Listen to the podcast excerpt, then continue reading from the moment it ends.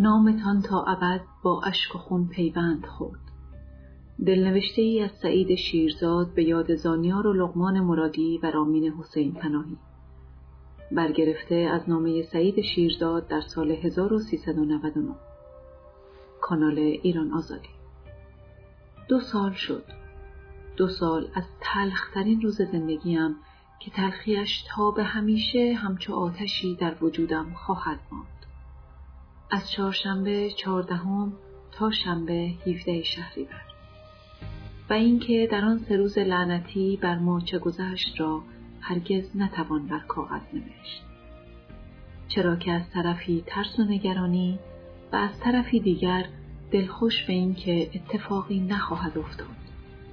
ولی چیدن پازل ها کنار یکدیگر چیز دیگری را نشان می‌داد که نمی‌خواستیم بپذیریم. و تنها کسی که در همان ساعات اولیه پذیرفت اتفاق شومی در پیش است حمزه بود که به واسطه تجربه اعدام برادرانش محمد علی و جعفر و شرایط مشابهی که در آن قرار گرفته بود می‌دانست و ما نمی‌خواستیم بپذیریم که قرار است رخت عزای دیگری بر تن کردستان بپوشانند و نامتان تا ابد با اشک خون پیوند خورد. همچون فرزاد عزیز. ساعت یک رب به دو بود که تو را به جوخه مرگ فراخواندند و ناخواسته و برای اولین و آخرین بار با نگرانی به تو گفتم کجا می روی؟ و سر برگرداندی و با لبخندی گفتی چیزی نیست می‌روم به مادر تلفن بزنم چرا که روز قبلش رئیس زندان تو را خواسته بود و گفته بود فردایش به تو تلفن می‌دهد که به مادر زنگ بزنی و آن روز صبح که برای پیگیری به دفتر مدیریت رفتی گفتند ظهر صدایت می‌کنند و ظهر که شد و با آن لبخند زیبا و در داورت که تا ابد وجودم را به آتشی کشید که حتی گریستن در آغوش دایه هم آرامم نمی کند رفتی و دیگر بر نگشتی.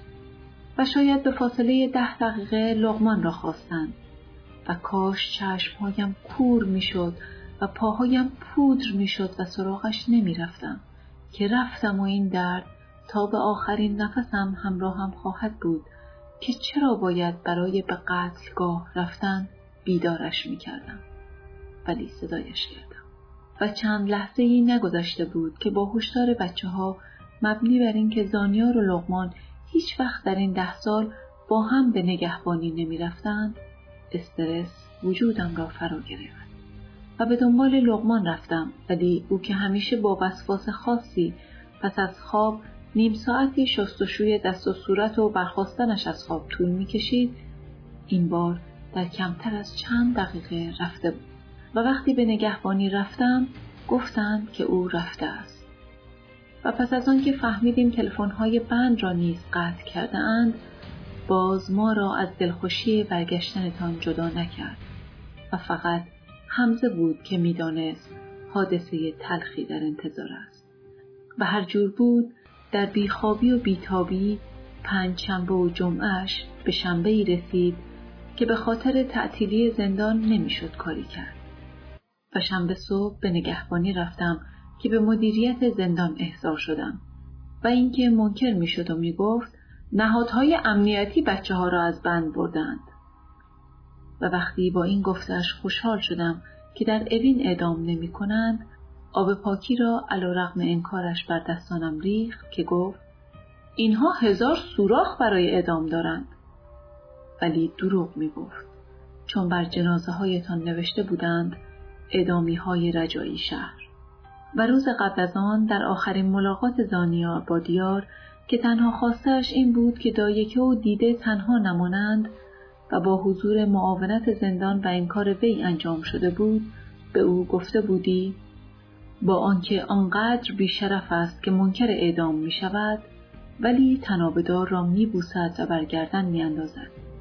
آن روز صبح که آرش هم علا رقم میلش و با اصرار به بیمارستان رفت کارتکس بچه ها را جلوی درب زندان دیده بود و اینکه از چند هفته قبل سالن یازده را که زندانیان قطری و کلاهبردار بودند را به جای دیگر منتقل کرده بودند که در آن چند روز راه ارتباطی نماند و آوردن رامین به آنجا و نگه داشتنش در بند دیگر و انفرادی و اینکه روز قبلش زانیار را فرا خواندند که بگویند فردایش تلفن دارد و صبح زود که رفته بود صبح زود که رفته بود و گفته بودند رئیس زندان نیست و ظهرش او را صدا کردند همه نشانه ای از این واقعیت تلخ بود که قربانگاه بار دیگر آماده شده بود که این بار با خون زانیار و لغمان و رامین ارتزاق کند و نگاه هایی که به زیرنویس تلویزیون دوخته شد و از ترس خودم را در سلول حبس کردم و آمدن پیام و زار زار گریه کردنش که کسی نبود آرامش کند خبر از داغی ابدی بود که آن هیوزه شهریور لعنتی با خونی نوشته شد که از آن ما بود. و پس از رفتنتان چراغ سالن خاموش شد و بارها گفتم و نوشتم که پس از شما بریدم و تارو بودم در آتش نبودنتان سوخت و خاکستر باد گرفته ای شدم که از آن سالن و سلول خون گرفته ای که جای جایش یاد و خاطره ایتان بود بریدم و کم آوردم و در خود فرو رفتم. آنچنان که هزار برابر تلختر و کشنده تر از مرگ مادری بود که پس از سه روز فهمیدم و شهریور تا همیشه برایم ماه خونی شد که عزیزترین عزیزانم و رفیق رفیقانم همچون شاهرخ در آن به خون قلتیدند و از هرچه بود و هست بریدم. و در آخرین نگاه و کلام زانیار رها شدم که گفتم کجا میری برادر جان؟ خندیدی و گفتی چیزی نیست میرم به مادر تلفن بزنم. مگر می شود در خود نبرید؟ وقتی که پس از ترور پدر هم نتوانستند امید را از تو بگیرند. وقتی که شانه هایم در آن چند روز برای اولین و آخرین بار با دایگیان نجم الدین همراه گریه هایت بود. برای پدری که سالها مرگ از او گریزان بود و به کمینش نشسته بود و نوشتی که حتی از سنگ قبرش هم در حراسند. و پس از آن می گفتید حال که کاک اقبال را کشتهاند شما را هم می کشند و این گونه نیز شد.